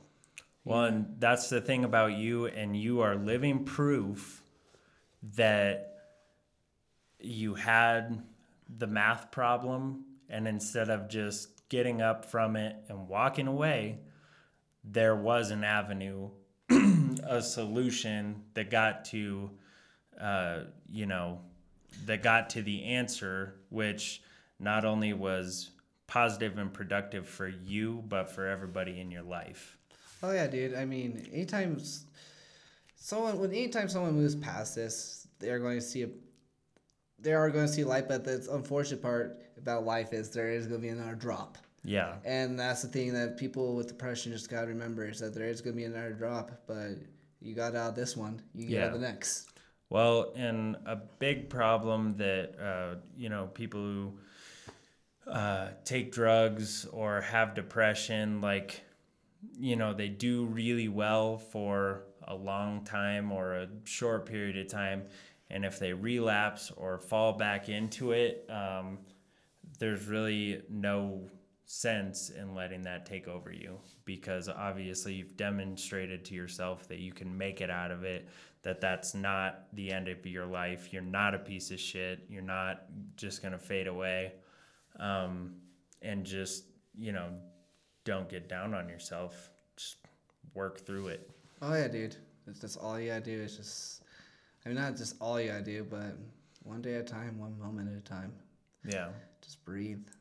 That's where I'm at. Like as I've gotten older, like the worrying about the future, like obviously there's certain things that I want to happen, i.e., a career in music, um, you know, having my own house, being financially stable, like that type of thing. Like obviously I think about that, but I can't control that. All I can control I mean, specifically, right now, all I can control is having a conversation with you.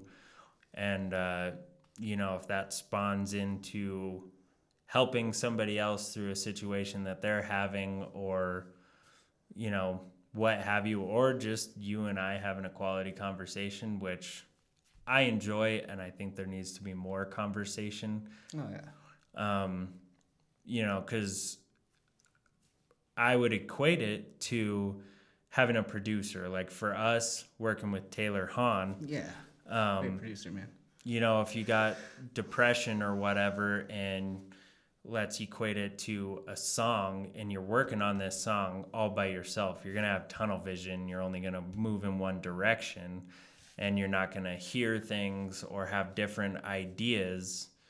Um, if you're not having conversation, you're not going to find a way out of that. Whereas if you have a conversation, you might have certain ideas and thoughts and answers that you may not have had in the first place. Oh yeah, definitely. I know that was kind of just like a run on like blah, blah, blah, blah, blah, blah, No, you're good, dude. um but you know at the end of the day we can't control the music business all I can control is the music I'm making and uh I've been in a spot lately where it's I'm tired of writing the sad shit I'm I just I want to be the one that says like, "Hey, yeah, you're going to be sad. You might have your own problems, but it gets better." Dude, you could always change your style. I mean, with the back years, you can still change the music. Doesn't Yeah. matter. I mean, I mean, we don't make like super sad music, but it's just um you know, there needs to be positivity. oh yeah, no, I feel you. I, I definitely have a struggle with that. I mean, like I said, dude, I've been playing death metal for fucking ever, and death metal is, I mean, fuck, it's death in the name.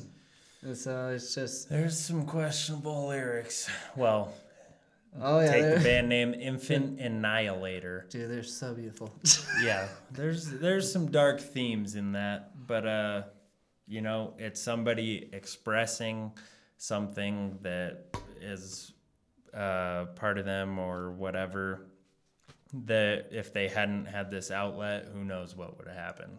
Oh yeah, so kudos to them. Kudos.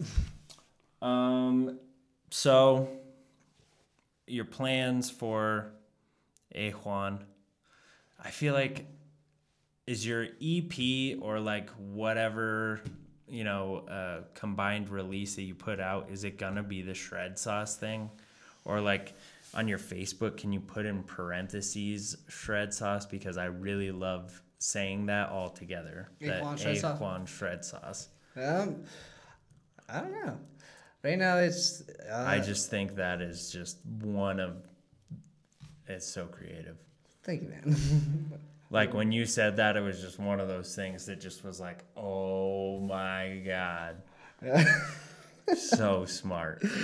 I really appreciate that. Um, I think I am going to do something with the shred sauce. Definitely have to because it is really funny. Mm-hmm. Yeah. Maybe even uh, I don't know. Maybe a song title. Maybe a shirt. I think a shirt would be funny if I did like a, Yeah, that's that's your ticket right there. a, a little, little a steak sauce thing. Just have a Juan on there so the A one.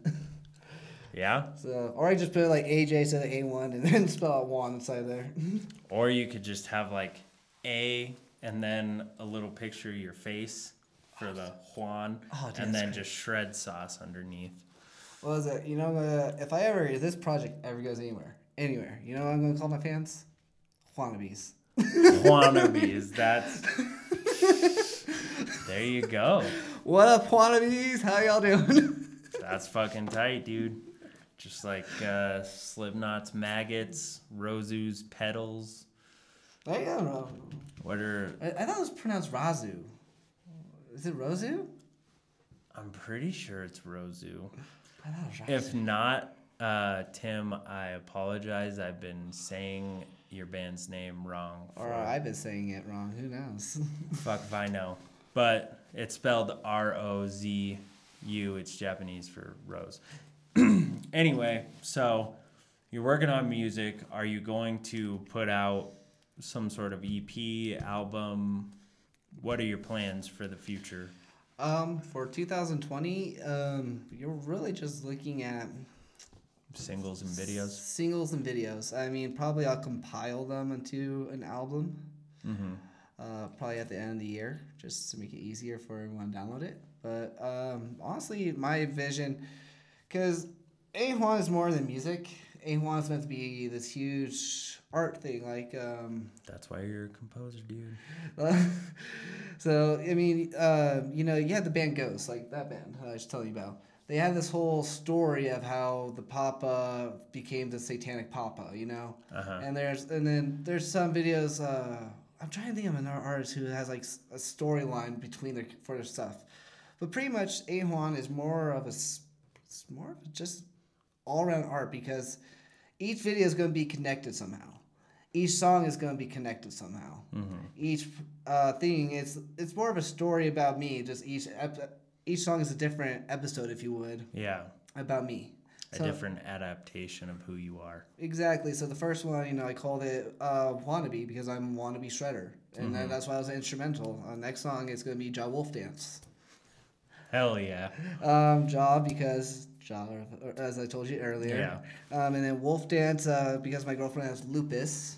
Um, lupus is a, a life is a lifelong disease, terminal illness. See, I thought when you said wolf dance, I thought like Jaw is your alter ego. I thought it was like a wolf man. Uh, it, Thing, so but- it's gonna be a little bit, a little bit of a transformation in the video, but um, I'm it's glad actually a love song. it's more complex than my tiny brain can handle. Uh, yeah, so uh, wolf dance is uh, for lupus. Lupus uh, in Latin means wolf, uh, red, uh, or something. I think it means wolf. But what it is is just reddening on the skin, so they called it the the werewolf disease Uh-huh. originally. So yeah, uh, wolf dance. It's a love song about my girl, just cause uh, we've been through a lot. Not like fighting wise, but like we've you know been through life struggles. Obstacles. Yeah. Um, and so one of the biggest is her lupus. Um, honestly, she has to stay from from work today because of her lupus. So it's just you know, and I want to make a song for her. So I thought this is Naturally. yeah, but I don't you know if anything happens to us in the future, I don't want you know me saying their name or anything Yeah. like that. So it's more of a song about love and loving darkness, pretty much loving the worst side of everyone. Yeah. Because if you're gonna love someone, fuck, dude, you gotta love the worst part of them too. Yeah. Because you can't just love the good side. Well, and every healthy relationship is going to have the many faces of those two people. Oh, So, exactly. So, I mean, like it's, I'm going with uh, just A Juan is more the music. I'm trying to make it. I an experience more than just a slew of songs. exactly. I'm trying to honestly. You might see some just videos Mm-hmm. from uh, me. I might be just doing some skits where there's a whole bunch of me, to, you know, getting pissed off at each other for some stupid reason. Yeah. I mean, you you could do something like that where you just compose a little soundtrack and maybe do like a short film or Exactly. That's the cool thing about the uh, the point you're at, and I'm really excited for you. Is the possibilities are endless, and this, um, you know, mindset that you have going into it. Um, I'm really excited for you because it seems like you're clear-headed. You got a lot of ideas, and uh, it seems like you're really determined, and you're gonna. Yep, dude. I finally, if I, if you would, I've been set free from the band world. Um, honestly, like I said, them kicking me out was like kind of a relief. Mm-hmm. Um, so, I, I'm released into the wild. Um, I finally have the confidence, and I have the gear now. Hell yeah. Well, let's just say uh, I- have the gear, I got the confidence, and now I'm free. So, um, yeah, now it's just time to go balls deep. I mean, my goal is to have as much music out there before the day I die. Who knows whenever that will be? Hopefully, it's fucking when I'm like 90. Long time from now. All I know is I want to go on. I want to go to space somehow. Uh, if I have to wait like 80 years to go to space, well, fuck, I'll, I'll try my best. You'll get there for sure. Uh, so what what song are we playing at the end of this? Are we playing "Wannabe"? Yes, sir. That is unfortunately the only song I have out. Or I could play an unheard outbreak song. Dude, that is totally up to you. I always, uh, you know, it's up to the artist to decide what they want to have play at the end of this. Where do we play it from, anyways? Uh, well, later after the end of the podcast. I added at the end. Oh, okay, okay. So we're like, see ya, everybody. And then in Pro Tools, I put it in Pro Tools. So, Uh, so yeah, I'm totally new to this podcast Yeah. stuff. oh, it's fine. I am too. 37 episodes. Uh, it'll always be a progression. Even at 100 episodes, I still wouldn't say that I'm a professional. So, Dude, I've been making albums, so many albums of music, and I still don't think I'm even a professional musician. if I- you think you're done learning in any aspect, especially in art, uh, you know, you've already lost for sure. Oh yeah, dude. I hate. I really hate people who act like they're better than what they are. I. Or just better than everybody else, period. Oh yeah.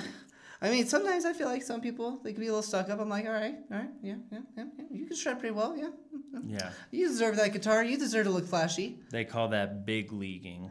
But then, but then you know, then there's those guys that, who, who like honestly it's just at me at my fucking job, dude. Yeah. You go to Guitar Center, man.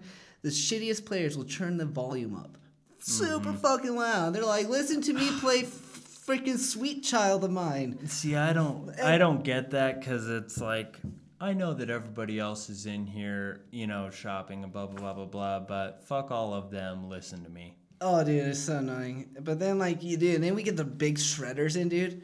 And those guys are like quiet. They like turn it down to like one, like maybe Yeah. like half, and then you know they stick their oh, ear. Oh, when all- I go in there to test pedals and stuff, like I barely turn it up at all. Oh, I know, I know. I don't want anybody to hear what I'm playing. So, it's just it just makes me laugh, dude, because it's like the people, the idiots have the most confidence, yeah. and the people who are the best have the least. Well, that's because they have nothing to prove, and they know that they're not better than anybody else, and they could uh, always be learning. Oh yeah, dude. What it? I always like the memes where it's all like uh, shows uh, John Petrucci, and it's all like, "Don't look at this girl's boobs. You could be practicing. Oh, yeah, Don't go have sex. You could be practicing.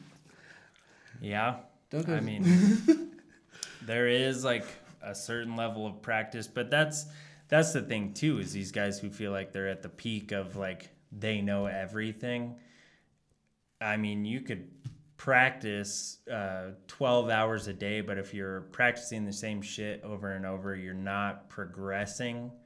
And uh, sometimes, I mean, I'll even go on a the Guitar Tabs app that I have, and I'll learn a song that's like maybe a popular song. I may not even like the song, but it's I learn new chords and new little licks that I can apply to my own shit. So no, I feel that exactly. Um, I'm worse with theory, dude. Oh, I fucking suck with theory. I barely know what chords I'm playing. Oh, dude, same here, dude. That's the funniest part about me. I think as a musician, dude. I fucking I can play most techniques mm-hmm. decently, but music theory on the fucking guitar, fuck no.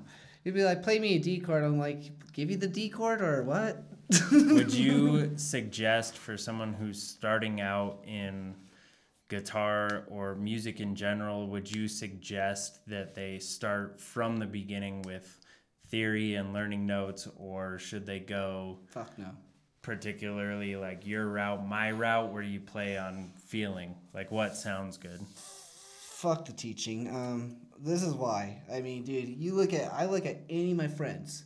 Any of my friends that took music lessons back in middle school and high school, those fuckers don't play anymore. Yeah. You look at anyone though that just picked it up because they wanted to, they are going. Yeah. You could, I, I like I say this, you could take lessons in the beginning. It depends on what type of character you are. If you're someone who's a studious person, yeah, and take freaking theory. But if if school sucks for you, then don't take theory because it's going to ruin playing the guitar for you. Yeah. Because there's people who pick up the guitar and they, you know, they like it, but then they start learning all the stuff, and then they're like, oh man, this is just like fucking school. It taints the emotional passion aspect of it for sure. It ruins the fun. And so Unless you're like passionate about it and want to know everything about it.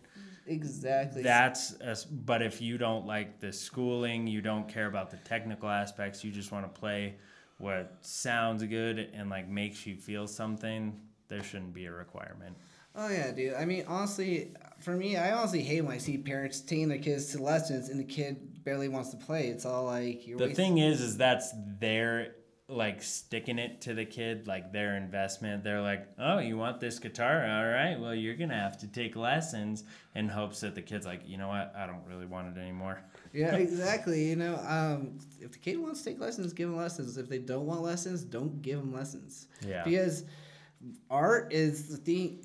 To me, art can be taught, but can, art can't be appl- uh, but applying it can't be taught. It puts You you, in a box for t- sure. Technique and like you know all that stuff you can be taught it, but applying feeling to your art can't be taught. That's what I'm trying to say. Applying your feeling to art can't be taught. You gotta develop that yourself.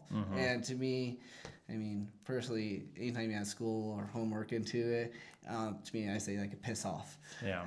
Well, I knew a guy who, uh, when he started playing guitar and uh, singing and everything, he started out with theory and shit like that, and it, uh, you know, it almost became like a like a science or math equation. Like every time he'd write a song, he'd go. All right, I'm gonna write a song in the key of E, and I'm uh, in the key of Oh, E, that's what I a. G chord, A minor, and D. Those are the chords that sound um, really well together. So that's how I'm going to put this song together. And it's going to be a sad song. So I'm going to write sad lyrics. And what usually makes people sad is uh, talking about rain and breakups. So I'm going to talk about that. And he like puts it together like a fucking science equation and then no feeling. That, I mean, that's one thing I have a problem with electric music, dude. Electric dance. I mean, e- like EDM. I mean, you do get those vocalists who do those like parts where they sing in, and then but after you get done singing, dude, when it drops, it just to me it loses all the emotion, man. Wah, wah, wah, wah, wah, wah, wah, wah. Yeah, the wubbies. I mean, don't get me wrong, it's a cool genre, but to me, it it definitely loses the emotion, and I Yeah. think that's the that's what music is. It's emotion. Mm-hmm. I mean, I wish I did take lessons though back in the past. Yeah, I it's good to have that reference point, but uh, it's not 100% necessary. Oh yeah, I, Hendrix didn't. I- Uh, you could teach yourself too, man. I mean, like I took AP Music Theory back in high school, and then I took another theory class while I was in college. I mean, I don't know how to apply it to the guitar, but like you said, like it's like an equation, man. You just look at it and you place it. Like when I'm doing MIDI work, working with MIDI or keyboards, I can kind of see it a little more. But yeah, so thankful for music theory for that. But besides that, I mean, could I get by right now without music theory? Probably. I mean, I am. I mean, the only thing I do now when I'm like thinking about theory is I'll choose a uh, key and I'll go to my little cheat cheat sheet and I see what notes are allowed there, and then mm-hmm. I do it that way. But I don't memorize it. I don't. yeah. It's a, a good reference point to get you out of a roadblock for sure.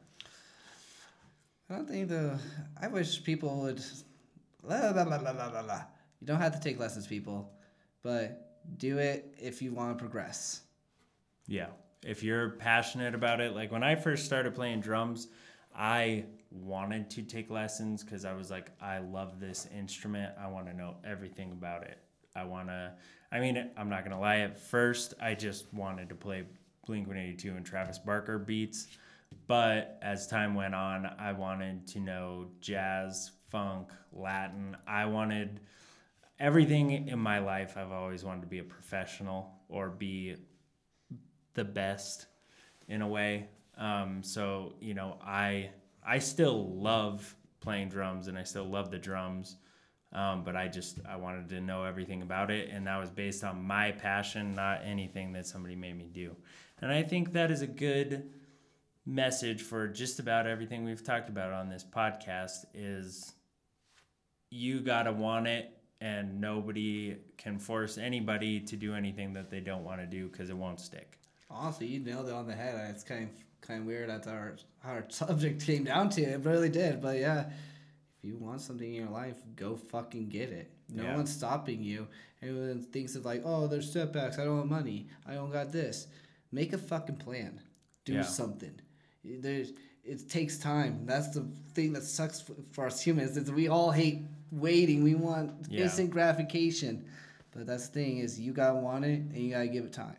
There's always been people in your position who have gotten to higher levels of success. If they can do it, you can do it too. Oh yeah, dude. I mean, shit.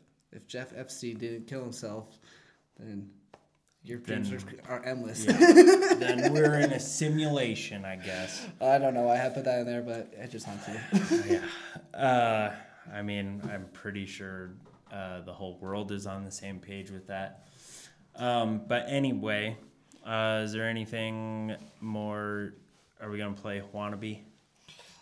We're gonna play fucking wannabe. I hope you all become wannabes out there. Is there anything else you'd like to say about the track Wannabe, or just Honestly, if you it? guys want to watch a funny music video along with it, just find me on Facebook or I'm YouTube. going to. Just uh, a dot Juan, and if you don't know how to spell Juan, it's J U A N. And so, um, yeah, the music video is really silly. So, if you want to have a little more entertainment while listening to it, watch the video. please go to the A Juan Facebook and on Instagram it's a dot Juan dot Ja J A. And uh, follow him on Instagram, like him on Facebook. Uh, yeah, I'm really glad that we got to do this. Dude, it's been forever that we've been talking about it. I'm so glad it came here. Again, I feel like it's one of those things that just it had to get to the right time. It had to all fall into place.